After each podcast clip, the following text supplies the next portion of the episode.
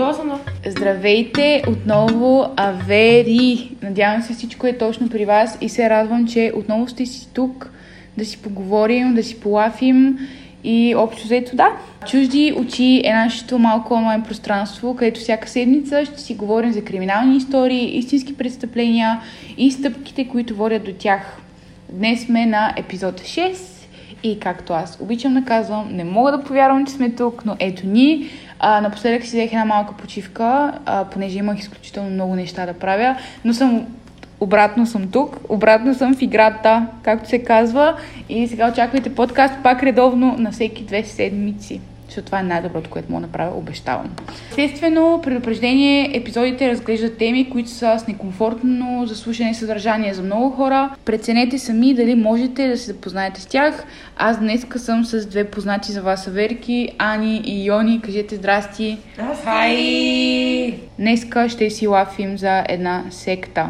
Аз много обичам да говоря за секти, между другото. Седих се за сектата, брат. Не за секти сект, въпреки че ние сме му фенове. Днес ще говорим за секта-секта. Такава високотехнологична, образована, неизмерно богата и оборудвана с оръжия за масово Откъде? унищожение. Как така, откъде? Къде е тази секта? Япония. Вау! Създадена е буквално от армия от фанатици, предвождана от, слушайте, сляп, брадат и невзрачен мъж, който се е провъзгласил за месия и предрича деня на страшния съд. И по описанието това не е Орхан Мурат, обещавам ви, но, но е нещо близко. Знаеш кой не ме изненада? А. Че е мъж. Че е мъж. Верно. Шоко Асахара и неговия култ на Аум привлича в редиците си най-светлите умове на японската младеж и ги използва за създаването на антракс, газове, наркотици и всякакви различни изобретения. Фалшивият пророк, както той се нарича, защото е нали, пророк, обявява война на правителството, изпращайки хората си да извършат нечуван подвиг. През 1995 година петима членове на Върховната истина на ум разпръскват огромно количество от гъста зарин в токийското метро. А, това не е нито първия, нито послед, последния терористичен атентат на тази организация. Те се провали преди. И днес ще ви говоря малко за това. Обаче, както вие знаете, аз обичам да започнем с човека и с неговата история, малко по-назад към действото. И това ще направим сега. Още от съвсем малко дете, Чизу Мацумото иска едно единствено нещо. Много иска да има кешовица. Общо взето много иска да бъде богат. Много иска да бъде Same. богат. Наистина сейм. Значи огромна амбиция, имайки предвид обстоятелствата му. Той е роден в Кюшу през 1955 година и е четвъртият син на Берен Такач, които едвам, едвам, едвам, едвам се справят с бедността. Той е толкова бедно, че дори сами не могат да си позволят килимите, които баща му прави. Буквално толкова са бедни. Той е така и все пак живеят в къща, където по да е пръст. Мгм. Стига. Да. И обаче бедността му не е единственото му предизвикателство в живота. Той също така се ражда с глаукома и е напълно сляп в лявото си око и вижда само частично с дясното. Затова е пророк. Заради своя недък и характера си, който между другото е бил много, много кротък, той е постоянно тормозен и подиграван в училище, докато родителите му в един момент просто казват окей, достатъчно и го записват в някакво държавно училище за слепи хора. Което М, е вала, да. защото в крайна сметка. Чизу обаче бързо установява, че той всъщност разполага с едно огромно предимство да бъде частично виждащо дете в училище за слепи. Аха. И всъщност той се превръща в този, който тормози, бие, Вау. използва всички. А, има един цитат на Еразъм Роттердамски, не се шегувам, това е името. В царството на слепите едноокият е цар. Мгм. Буквално той се Да. превръща в побойника и доминира, манипулира абсолютно всички съученици. Жаждата му за пари, между другото, всъщност никога не си тръгва също. Тя малко по малко с годините го е така го м- поглъща го напълно. с Цялата си страст. Да. Много рядко върши услуги за незрящите си съученици, без да иска някакво възнаграждение под една или друга форма. Примерно, а, здрасти, ама не виждам къде ми е чашата, мога да ми я подадеш, ми да, ама ме дай 2 лева. Да. Някакъв такъв малък бизнесмен. Малък, малък бизнесмен, буквално. С годините Чизу изгражда репутация на човек, който би направил всичко, за да се здобие с популярност и влияние. Опитва се много пъти. И всеки път не му се получава миличкия да е президент на ученическото тяло. Иска да е ученически такъв председател. Иска да е директор. Ами не, ама да, нещо такова. А, казва на родителите си, че възнамерява да се присъедини към управляваща политическа партия и някой ден иска да стане министър-председател на Япония. И като част от тия планове той записва в подготвително училище в столицата, където търси достъп до елита на Токийския университет. Обаче не го приемат. нали, учи, учи супер много време, но не става. То понякога просто като не става, не става. Какво мога да направиш? Не в темата, ама просто да, да кажа. Има ли още такива училища, където подготвят за, примерно, за президент? България. Пред, преди е имал брат някакви такива неща. Никога не съм чула за такова нещо. Байджиньо, съседа ме. Shout out Байдиньо! Байджиньо, брат, познавал човека, който са готвили реално да е министър, министър-председател вместо Жилю Жилев. Реално Вау. ме познавал, разбира се, приятелчета, някакви такива неща. А, след като не го приемат, нали, след като разговора за Байдин малко ни разсея, след като не му се получава, той се връща в града си и просто е много разочарован. Скоро след пристигането си е задържан за нападение след скарване в местен салон за масаж. Учил да му направят масаж, нещо не се е изкефил и там се, се е изкарал с тях. Направо е леко скандално, няма ви лъжа. Няколко месеца по-късно нашия се връща в Токио, където се запознава и в последствие се оженва за умна и млада студентка. Тяхното първо дете се ражда скоро, след това е последвано от още пет. Неговата съпруга Томоко има огромно влияние в живота му и убеждава семейството си да вложи пари в клиника. Клиниката за акупунктура Мацумото пожелва успех още в самото начало, най-вече благодарение на доста съмнителните билкови лекарства, които те си продават и правят. А, и Чизу ги пробутва на нищо непозиращи граждани. И искам да ви кажа за един от неговите лекове. Чудни лекове. Значи, един от неговите чудни лекове се състои всъщност от обелки от мандарина, напоени в алкохол. В крайна сметка, измамите му привличат вниманието на полицията, нали? Хващат го. Обаче е губен само 1000 долара. Малка сума, сравнена с 200 хилядите долара, които е изкарал от тия мандарини. О, вау! Значи ти правиш 200 бона Ами и те няма губяват един. Да. В крайна сметка, брат, аз си продавам мандарините, като имат тапанари да ми ги купуват, ще си продавам Ма мандарините. не е така, той ги промотира като лекарство. А, ясно.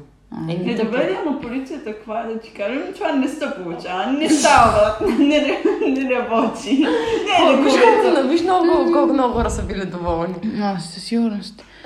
И обаче не знам дали чухте, обаче той не се доближава до детската си мечта. Той много иска да е богат и изведнъж Да, продава 20 мандарини. да. 200. 200.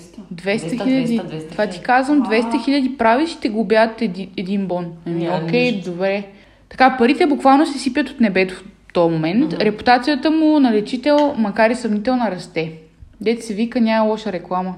Така е. Въпреки успеха си, той купне за нещо повече, някаква висша цел, която да предаде смисъл на живота му. През 80-те години, докато Мацумото открива своята новопродобита духовност, Япония е покосена от духовна треска, която се дължи на здравната економика и нуждата на нацията да прегърне религиозната си свобода. Хората търсят спасение да повярват в каквото и да е, да. Да. се почувстват по-добре, нали? А точно по това време, нали, той се опотапя в едни учения за геомантията, а, забравено изкуство за оптимизиране на жизнената енергия. Говори нали, за енергия, за чакри, за всякакви такива неща. И започва да взима участие в странни религиозни ритуали и прекарва изключително дълги периоди в медитация. Представете си така 12 часа само си чилва, седи и медитира, което Звучи прекрасно. наистина звучи много добре. 12 часа просто да изключиш. Окей, наистина е окей. Кога ще дойде моя ред? да изключа за 12 часа. Кога? Сред стотиците секти и сенчести култове, които той проучва, той се спира на всъщност една, която е наречена Агоншо. В основата си будистка сектата е прегърнала модерни технологии, рекламирайки в водещи издания и изпращайки писма и простоти по имейл, което Ако получа от секта име. И не само, но и собствени телевизионни канали, сателити, такива неща. Вау. Атака. Яко. да, бе, яко филм, наистина. Мацумото е много заинтригован и в началото на 1981 година се подлага на стриктен режим за постъпване в сектата. А режимът се състои от следното. Така. Всекидневно медитиране в продължение на хиляда дни. Това е три Лесно години. за него. Когато завършва ритуала, той го прави, той се оплаква, че в процеса е загубил спокойствието на духа си. И казва, вашата секта не става, ще си създам моя. Изгубил е три години и си казва, ами то всъщност не е моето. Ми да бе, решил си да се направи. Ми три години си е мислил как се направи сектата общо така че... Да.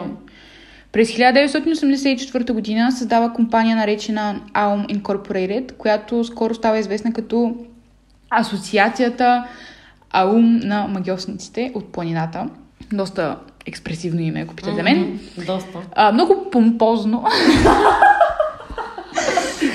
много такова помпозно заглавие на бизнес. И всъщност той е оперирал в някаква стая, където едвам-едвам си изкарва приходите, като продава съмнителни напитки. А Сахара се здобива с завидна слава, след като се появява в статия в едно от най-известните списания тогава.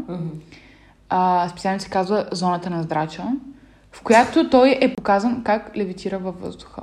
И моля ви, много искам да видите тази снимка. Напишете Асахара левитация зоната на здрача и би трябвало да ви излезе. Аз лично супер много си забавлявах. Буквално, буквално маняка просто е скочил, седнал и те са го снимали във въздуха преди да падне и са го пуснали това, нали? Пред мен най-най-забавното е това как е паднал и се е ударил. Да. И се е ударил. Защото тази снимка е във въздуха, нали? Но той трябва да падне на земята. Гравитацията търпа. Тя винаги е тук. Дори за него няма да кажа. Нема, нема. И ние се смеем, нали? В момента ние се забавляваме, ама тази снимка е използва успешно в публичното пространство като средство за реклама на неговото училище. Има супер много хора, които са много впечатлени, че той левитира във въздуха. Рекламата му сработва и той скоро е наводнено с стотици нови членове, които му осигуряват достатъчно средства за отварянето на още училища в цялата страна. Много пари, много, много пари. Сред учениците си той е известен като мил, грижовен и харизматичен лидер и, послед... и последователите му се увеличават до такава степен, че Чизу вече може да назначи заместници Вау. и да се оттегли напълно. Просто да се концентрира върху плановете за цялостната си секта. По време на една от неговите вакансии той среща студент по история, който го уведомява, че Армагедон наближава и само расата на най-чистите духом ще ни спаси. Чизу ревностно изслушва тези невероятни, невероя- невероятни описания и решава, че точно това е неговото духовно призвание. Той трябва да спаси света от Армагедон. Аха. Не само, че вярва, че е предопределен да бъде лидер на една такава раса, но също така е убеден, че собственоръчно ще спаси целия свят. След това негово пътешествие, където разбират си неща, дето му светва, Чизу съобщава на последователите си Слушайте сега, аз ще оправям света. Ага. Обаче за да оправя света, вие трябва да стоите зад мене. Е, да. Така че вие сте много важни от плана ми, айде, почваме се. Започва да се обличат в а, надплени чисто бели роби и оставя косата си и брадата да пораснат дълги и неподдържани. За да завърши цялостната метаморфоза, а, Чизу също сменя името си. Според него Чизу Мацумото звучи твърде прозаично за един религиозен лидер и той уведомява последователите си, че от тук нататък трябва да се обръщат към него единствено с Шоко Асахара. Преди да преминем към следващата част от нашата история, е време за този специален момент в нашето предаване, където аз ви кажа, че живея в Холандия. И сега ще си запалим едно, да си пушнем, да си чилнем и ще се върнем след точно 5 секунди авери. Айде! Шокола Сахара изнася всекидневни лекции пред растящото си като цяло общество и то попива жадно неговото виждане за бъдещето, неговото страхотно виждане. С помощта на увеличаващи се приходи от курсовете и личните му изяви, той всъщност а, предприема пътувания до други страни, не само за да разпространява нали, думите на Аум, но и да се отърка в нови духовни движения. И това е много важно за него, защото по този начин той пропагандира и се докосва до още повече хора. Примерно през 1987 година нашия замина за Дърмсала, за влезе участие в многодишните празници и да получи лична благословия от Далай Лама. Така, благословията се изразява в фотография, нали, просто в една снимка. Но това не пречи на Сахара да твърди, че Далай Лама го е избрал лично за изпълнител на божествената мисия и да покаже специфично японците а, истинските учения на Буда. Завръщайки се напълно окрилен от новото си просветление, а, нашия Шоко написва първата си книга, която се казва Тайните на усъвършенстването на вашите духовни сили. След това следват ни супер много лекции, а, много уроци, много курсове, където той, той се нарича, искам да ви кажа как, той се нарича преподобният господар. А, лично говори за божествената си енергия и инжектира в вярващите, като полага ръце на челото им и само за 350 долара на сеанс. значи, някакъв чичак ще ме, ще ме пипа с потните си ръце и ще ми говори, ето сега всичко е в тебе енергията и аз ще му плащам 700 лева за това. Да. Това като България е така да потупат се на цвете. Това малко е еквивалента на фенчеви на България, брат. Ние врачки, дето ти го Между другото. Аз съм звъняла, вие звъняли ли взимат сте? воли пари, че бе, как ще звъня? Гледала съм ги. Пет лева за една минута нямам за тия бабички. Разбирам, че пенсиите са ниски, ама те се осраха. Та след няколко месеца, като го прави това, а Сахара уведомява последователите си, че асоциацията Аум на магиосниците от планината вече няма да съществува. Слава Богу, защото е бахти името. А, сега движението се, ще се нарича Аум Шинрикьо. Върховната истина на Аум. Ако го произнасям грешно, изключително се извинявам. Аз, между другото, трябва да се извиня още от сега, защото със сигурност направо ще се съсипя на някое името или нещо такова. Искрено се извинявам. Поправете ме. А, за да разшири империята си още повече, Асахара иска от учениците си да направят парични дарения, за да подпомогнат своето собствено духовно развитие. Стотици японски граждани се хващат на апокалиптичните му а, бълнувания общо взето и се разделят с милиони йени, за да слушат неговите учения и да вземат участие в най-различните мини представления, които той си измисля общо взето. Към края на 1987 година членове, членовете на култа достигат 1500 души само в Япония. Само в Япония. Като няколко месеца по-късно в Нью Йорк отваря врати и първия международен офис под името Аум САЩ. С разрастването, влиянието на сектата всъщност изключително много се увеличава и също така се увеличава и ненаситният и апетит за пари. Той Нормално. просто иска кеш. Да, нормално хората, като виждат много хора вътре, много по-тако. Що ако са от първите 10, брат, трудно ще закачиш. Да. А вече като има хиляди. И другото, той нещо какво прави? Той ми казва... Йорк, бе, брат? Как израстваш толкова изведнъж? Еба се. Ми, това са Именно- 1500 човек, които ти дадат всичко. именно, брат. всичко, не малко. Той им казва всичко. А, той ги буквално им казва да дарят на ум и да изчистят себе си. Да, да, да. Чистиш се като даваш. Да. А Сахара създава операция за привличане и вербуване на нови последователи и техните пари. Хората, присъединяващи се към ОУМ, откриват атмосферата не много по-различна от тази в японските държавни училища. Точно като училище. Значи, тези, които нямат време да се подложат на двогодишния подготвителен курс, да има подготвителен курс, две години, Вау. който струва 2000 долара, имат всъщност възможността да се подложат него, да се обучават общо ето дистанционно. Точно като училище. Онлайн. Онлайн. По Teams. Той си влиза по. Това не би. Освен цената на курсовете, обаче, кандидатите, кандидатите трябва да заплатят и такса за присъединяване в размер на 700 долара.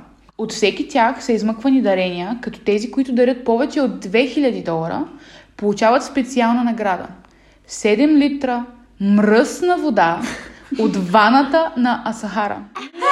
Не, той продава Backwater. Той е the original Twitch girl. Белделфин. Бе- Не, тя- не, Бела Делфин трябва в момента да трепери. той човек, той човек просто прави някакви онлайн митингс по Team, по Teams, брат, и, и просто реално има първото нещо от рода на OnlyFans. Той буквално е инфлуенс. Мале, това е скандал. Фриланса.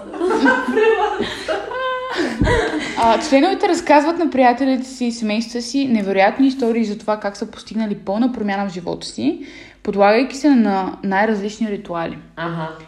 Описват как божественото вдъхновение на Сахара променя съдбите им в секундата, в която а, господаря отвори устата си и им каже нещо. Ма тия са някакви... Без коментар. Славата на Асахара расте, както и тази на Лум, и през 1988 година той е събрал достатъчно средства, средства, за да може да закупи земя и подходящи помещения за бъдещия храм и щаб-квартирата на върховната истина на Аум. Не знам, вие като си мислите за Япония, сещате ли за нещо специфично? Самоубийство. О, не! Аз съм... Брат, аз съм тренирала 15 години карате, аз затова се сещам. Мафията. Аз се сещам нали, за пролет, за градини и за планини. И всъщност един от най-познатите образи по принцип на хората са Аз знаеш за какво се сещам? За Лорис. факт.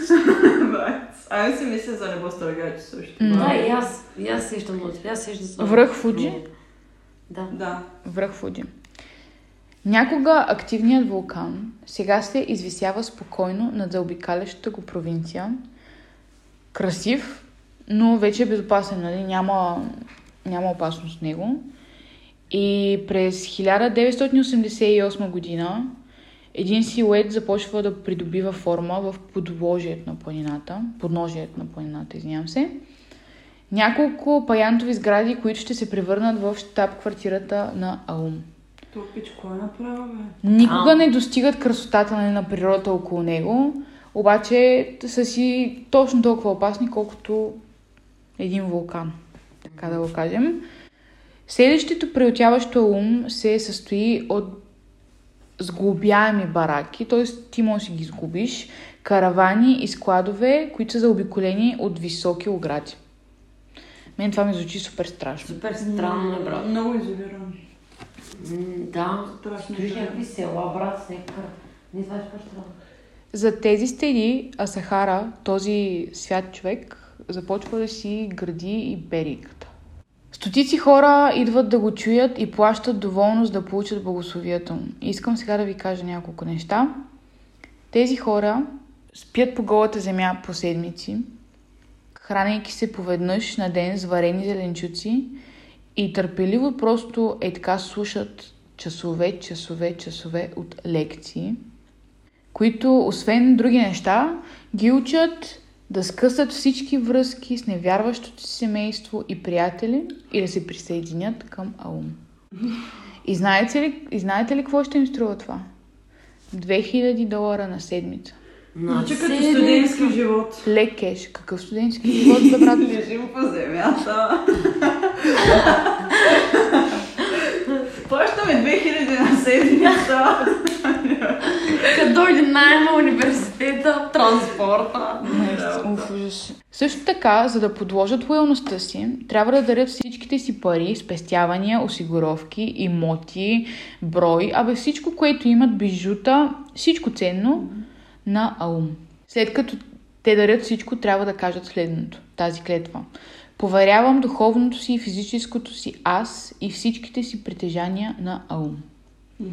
И знаете ли кое е най-страшното? Че много млади хора са обхванати от еуфорията на Аум. Млади хора. През 1990 година 15% от последователите са хора на около 20 години. 20 години. 15%. Това е супер много. Да. Ужас. Ако тези младежи са търсили свобода, то много бързо всъщност са ги свалили на земята, да ви кажа. Много бързо са се усетили. Така, отклоненията от правилата се наказват бързо и жестоко. Нарушителите се лишават от храна и топлина, а по-сериозните провинения се възнаграждават с заключване в малки стайчки, а, без храна и легло. И в денонощието, абе, по 24 часа 7 се слушат записи от учения на Сахара с звук до край. Значи, какво? Това е много смешно, е технологично и някой така представя как някой взима звука и те тормози. Да, човек, направо така те наказват. Е, добре, нямам, нямам легло, нямам храна, ама това 24-7 то да ми крещи на главата. Да, да, да, да. Много бързо ще се откаже от това учение. Брат, той като е сляп и сега всички долу го заради него. Наистина. Увеличаващи се приходи изправят ново предизвикателство пред Асахара. данъци, всеки трябва да плаща данъци, или поне така си мислим. Обаче след като се консултира с адвокати, инвестиционни експерти, той подава му база официален религиозен статут на сектата и след като го прави това, получава привилегията да не плаща толкова данъци. Да. Просто му се облегчават. Абсолютно. Е така, ние като си лафим, като си говорим, едва ли малко сме подигравател да дори разстроили случая към тия хора. И бързо стигаме до заключението, че сектата най-вероятно е направена от някакви супер ниско интелигентни хора. Ама йог, въобще не е така. Сред подмамените има много, много талантливи, пак казвам, млади мъже и жени. Хидео Морай е един от тези обещаващи, много, много обещаващи млади хора. Той е гениален астрофизик и обръща напълно гръб на абсолютно корпоративния свят, след като прочита само една брошура на сектата. Само една. Само Колко една. трябва да е убедителен? Той е дребен, тих човек, изглежда напълен, абе, напълно някакъв супер спокоен. Никога се едно не може да побегне към насилие, нищо подобно. След срещата си с Асахара обаче, Хидео е погълнат от неговото виждане за неизбежен апокалипсис и вярва, че е предопределен да бъде главен учен и архитект на апокалипсиса, който Аум се готви да освободи. Уау. И това всъщност, между другото, се случва с още много десетки, десетки хора, с а, гениални хора, между другото. Физици, химици, програмисти, всякакви хора. Гениални. Просто. Животът в сектата не е само нали, да ти е радостно и да ти е просветлено, да ти е светло, да ти е яко, да се чувстваш окей. Някои последователи, разочаровани от липсата на обе- обещаната промяна в живота си, започват да се бунтуват срещу строгия режим. И то, верно, то плащащо ма ти пари.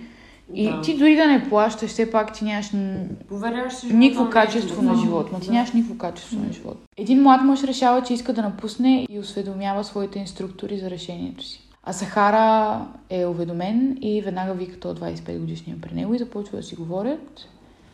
А, и казва му, нали, който, щом искаш да си тръгнеш, значи ти си ментално нестабилен. Ти си луд. Стига до заключението, че нестабилността на младежа е причинена от топлината в главата му. И заповядва той да бъде потопен многократно в ледено студена вода.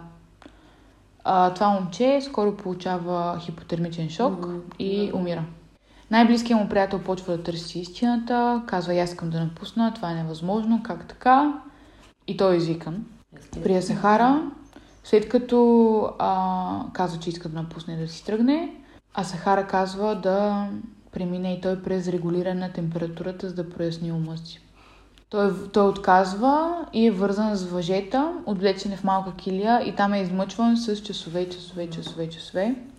Той може да е изплашен, може да го измъчват, но е непреклонен. Той казва, аз искам да се тръгна от тук. Не ми пука. Накрая го хващат, завързват му очите, увиват въже около врата му и го тягат. Тялото му е увито в нейлони, поставено във варел и подпалено с бензин, а Сахара инспектира останките и нарежда да бъдат горени, докато се превърнат в пепел. След първото горене той отива, поглежда ги и казва, не е достатъчно още веднъж. След това убийство обаче той става много по-параноичен, че хората почват да се бунтуват. Макар нали, сектата да расте и да е стабилна, той се страхува от външни влияния и сред обществото вижда много нарастващо недоволство Да. навсякъде. Родителите, които искат си върнат децата, не мълчат, звънят на медии, полицията вече има сумати, сумати, многобройни Мгм. сигнали, сигнали от разтревожени родители за всякакви неща. Но никога, никога не проявяват а, интерес да създадат едно качествено и адекватно разследване. Мгм. Просто не го правят. Обезкуражени от липсата на подкрепа от властите, няколко семейства търсят правен съвет. Един адвокат решава да, зе, да се заеме с случая им и започва да събира доказателства, с които да пребори сектата. А, неговото име е Цуцумо Сакамато, 33 годишен адвокат, който предлага услугите си на родителите, искащи да съдят Аум. Много е важна работата му, много, обаче гордостта на живота му е неговото семейство съпругата му Сатоко и малкия им син. Първоначално а, Сакамато се съгласява да поеме случая на едно семейство, което се надява да измъкне непълнолетната си дъщеря. непълнолетната си дъщеря, отново казвам. Слухът за неговата работа бързо се разпространява и скоро и други семейства се свързват с него. През октомври той вече има 23 индивидуални случая. Само за Аум. Само за това. Скоро медиите научават, че Сакамато си има взимане-даване с Аум и той е поканен на няколко интервюта в радиото и телевизията, в които обвинява сектата за задържане на хора против волята им, измама и супер неетични практики. Разказва им всичко. Разказва им за мизерията, разказва им как ги третират. И отговорът на Сахара е, ами, отвратителен, обаче много бърз. Буквално за два дни, три. Из целия град са разпространени листовки, опитващ се да дискредитират адвоката. Някакви гадни неща говорят за него. Мгм. После звънят по дома му, в офиса му, заплашва семейството му. Всичко. Почва да тормози. Да. А той отговаря на това, като продължава да натиска. Така малко по-късно, естествено, Асахара свикват вътрешна среща, да си обсъдят проблемите и инструкциите и като цяло заключението на тази среща е следното, че този адвокат трябва да млъкне. Мгм. М, Иска да го трябва. Съветниците му казват, че разполагат с вещество, което може да убие човек за 5 минути. След това са обсъдени детайлите около прилагането на отровата и е решено, че Сакамото ще бъде вкаран на сила в кола и инжектиран с това вещество. На 3 ноември 1989 г. малка група мъже а, напуска пределите на комуната и се, начо- и се насочва към Йокохама. Сред тях е главният учен Хидео Морай от началото, който ви споменах. Експертът по бойни изкуства Саторо Хашимото и доктор Накагава, който носи турбичка с 7 а, спринцовки, пълни с калиев хлорид. Планът е да го изчакат като се връща от работа, обаче той е някакъв празник и Сакамото не е отишъл и общо дето те по-късно се усещат и решават, че той явно няма да се появи на работа и ще отидат в къщата му вечерта. Вау. В три през нощта групата прониква в жилището през незаключената задна врата и се отправя към главната спалня. Като влиза в стаята, бебето се събужда и започва да пищи.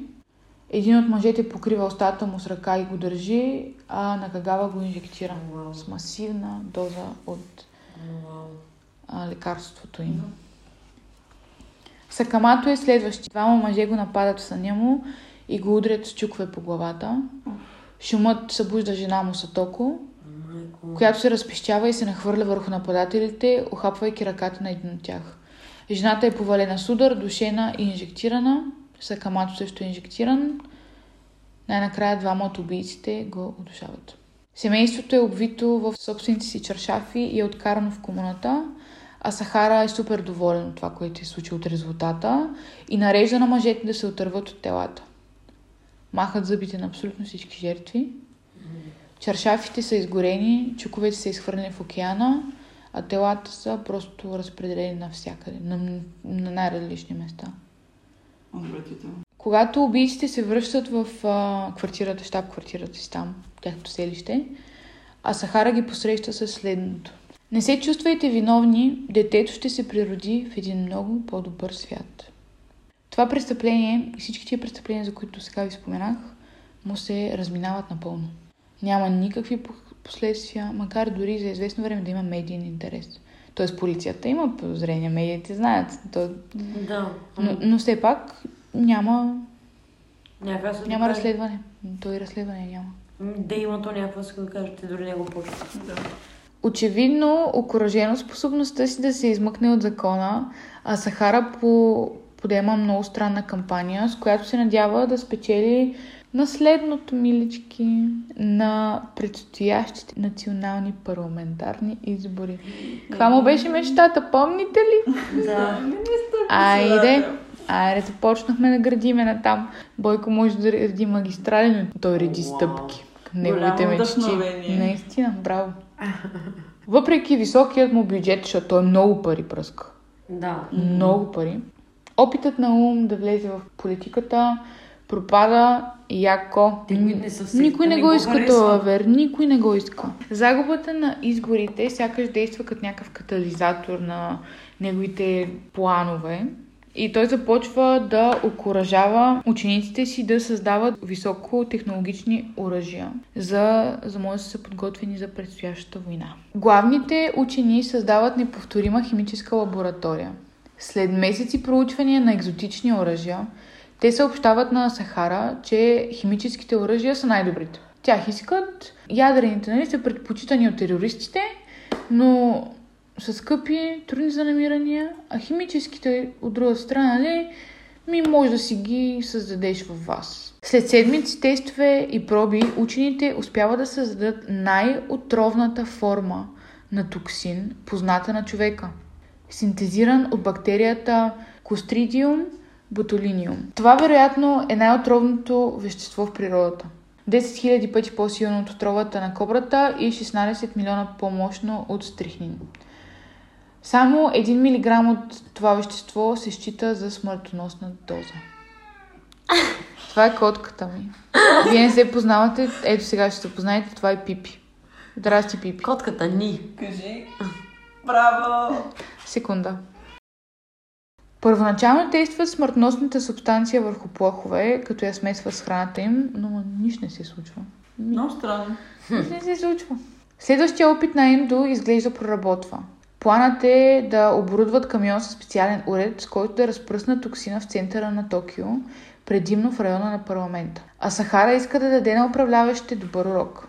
Докато той чака с над хиляди от своите последователи в отдалечен остров, на отдалечения остров Окинава, екипът с пръскачката се захваща за работа. Идеята е да убият правителството наведнъж, оставяйки страната в хаос. Така ще се отвори път за нов лидер. Този лидер, разбира се, кой ще бъде? Шоки.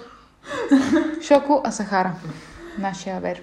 За щастие, въпреки че пръскачките проработват, токсинът не се задейства отново. Те са забравили нещо. Те са супер разочаровани и продължават да си бачкат. Култът нали, се разраства и учените необезпокоени продължават да си развиват, да си наливат пари, да преоткриват, да създават нови неща, а Сахара вече губи търпение. В края на 1993 година той разкрива плана си да разпръсне друга смъртоносна субстанция над Токио.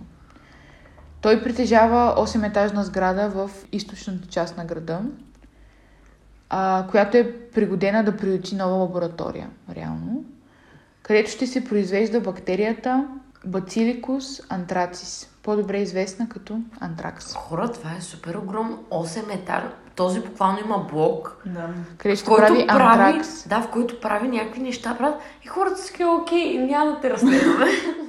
Произвеждането на антракс като оръжие не е лесна задача а, и те, Ендо най-вече, главният учен, се уве- уверява в това по трудния начин. Първо, антраксът трябва да бъде култивиран, след това направен на прах или течност, обаче без да бъде убита бактерията и накрая трябва да бъде разпределен на прахчета или в аерозолни опаковки, така че нужната доза, доза да достигне до жертвите. Аха. Не, А, един от членовете на култа се здобива с проба от антракс чрез друг член медицинско лице и след това ендо култивира бактерията в огромни цилиндри. Той избира да произведе антракса в течна форма, която всъщност има много по-малък шанс да се установи в белите дробове на жертвата, където трябва да е за заразното. На покрива на сградата е монтирана индустриална пръскачка, която с помощта на мощен вентилатор разпръсква бактерията в квартала. Уредът работи непрекъснато в продължение на най-малко 24 часа и дори вероятно няколко дни. Скоро местните жители се оплакват от властите от странна миризма, носи се в района. А, според някои сигнали растенията са започнали да вехнат, домашните любимци се разболяват, нали? Хората изпитват загадъчни стомашни болки, всякакви такива неща. Никой не умира, нито проявява симптоми на отравяне с антракс, но мнозина подават сигнали в полицията, която в крайна сметка установява, че всичко това, източникът на тази миризма е сградата на ум. И този път властите, познайте какво правят? Не отиват. Да, Нищо. Тоест, ми, нищо не правят, т.е. отиват, ама задоволяват се с обяснението на Сахара, че миризмата е комбинация на, слушайте бе, парфюм и соево олио, които са изгарали, за да прочистят сградата от зли сили. И както ви казах, антракса отново не действа. Изглежда, нали, сякаш, въпреки цялото изобилие, което имат от пари, от технология, от всичко, което искат, а, Ендо и колегите му просто са технически некомпетентни. Сори, Не става. Следващите. Thank you, next. следващ, сори. Да пуснеш thank you next тук. А Сахара много се изнервя и, и казва, нали, абе, Ендо, айде, малко повече работа, чоп-чоп, увеличи усилията си, но откри някакъв подходящ вирус, направи нещо, време. Да. А, в Русия отиват едните, другите в Африка. Там един екип в Африка е изпратен, за да проучи възможността за култивиране на ебола. Не е ясно дали са върнали с проби. В САЩ също са изпратени екипи, които тяхната задача е да притършуват реално националните библиотеки. А, за повече информация, касаеща химически и биологически оръжия, защото Америка, нали, е може би ще да е по-запозната. Някакви такива неща. Мгм. Както казах, Ендо е изпратен в Русия, за да научи повече за биологичната война и да се здобие с достъп до най-големия запас на химически и биологически оръжия в света. Там той взима и решението. Заедно. Избират зарин. Най-смъртоносния нервен токсин в света. Ендо се спира на зарина заради лесното му произвеждане и достъпността на съставките му. Той е едно от най-смъртоносните съединения, откривани някога. Само една капка по кожата е достатъчно да убие възрастен човек. Също като антракса и той причинява супер жестока смърт. Минути след като си изложен на отровата, независимо дали е газообразна или течна форма, носът на жертвите започва да тече, гърдите се стягат, следват жестоки спазми, повръщане, изпускане на урина, всякакви неща, конвулсии, кома и накрая смърт. Една капка. Планът, на който се спират, е следния, мили. Слушайте, това аз направо... Абе, знаете ли какво ще атакуват? До сега какво са атакували на изградата в един квартал, а, парламента, Мгм. метрото. Вау. Като прелюдия към начинанието, Асахара събира над 100 свои последователи и ги окоръжава да се принесат в жертва и да се борят като един. Предрича, че сигурно ще бъде заловен, но ги успокоява, че ще се завърне. Темата на токийското метро пренася по близо 3 милиарда пътници в годината. Дневно системата превозва по 5 милиона души. 5 милиона на ден. Вау. Главната цел е станцията Касумигасеки. А атаката ще започне в понеделник на 20 март 1995 година в 8 часа. В най-голямото утренно оживление. Час пик.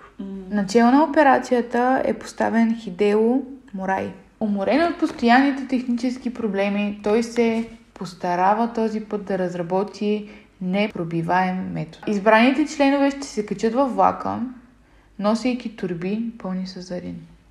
Ще пробият турбите и ще оставят смъртоносния газ да изтече в метрото. Всеки един от членовете на ударния екип напуска комуната няколко часа преди зазоряване.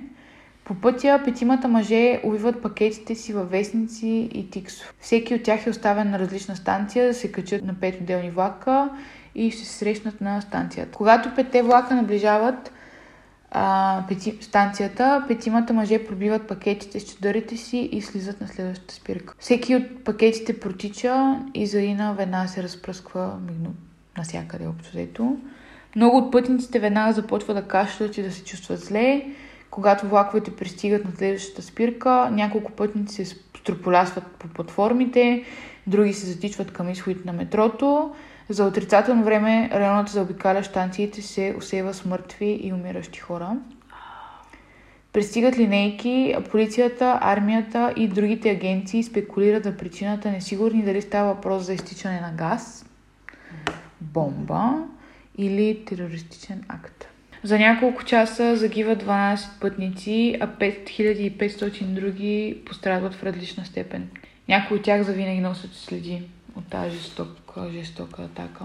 Един случай, примерно, лещите на една жена се спояват заедно с очните ябълки, буквално. Ужас. Методът на атаката остава неизвестен, докато военните специалисти не оглеждат метрото и установяват, че използването съединение е било зарин. Мгм. Междувременно петимата терористи успяват да се измъкнат невредими. Те пристигат в комуната няколко часа по-късно, а Сахара ги поздравява, дава им пари и им казва да бягат и да се укрият и никога да не се връщат. Атаката в метрото успява да все ужас из цяла Япония. Токио е направо в съсипан, в хаос. Но... Нали, уж най, един от най-безопасните градове някога и изведнъж всичко се... няма го вече. Изчезна. Мираж.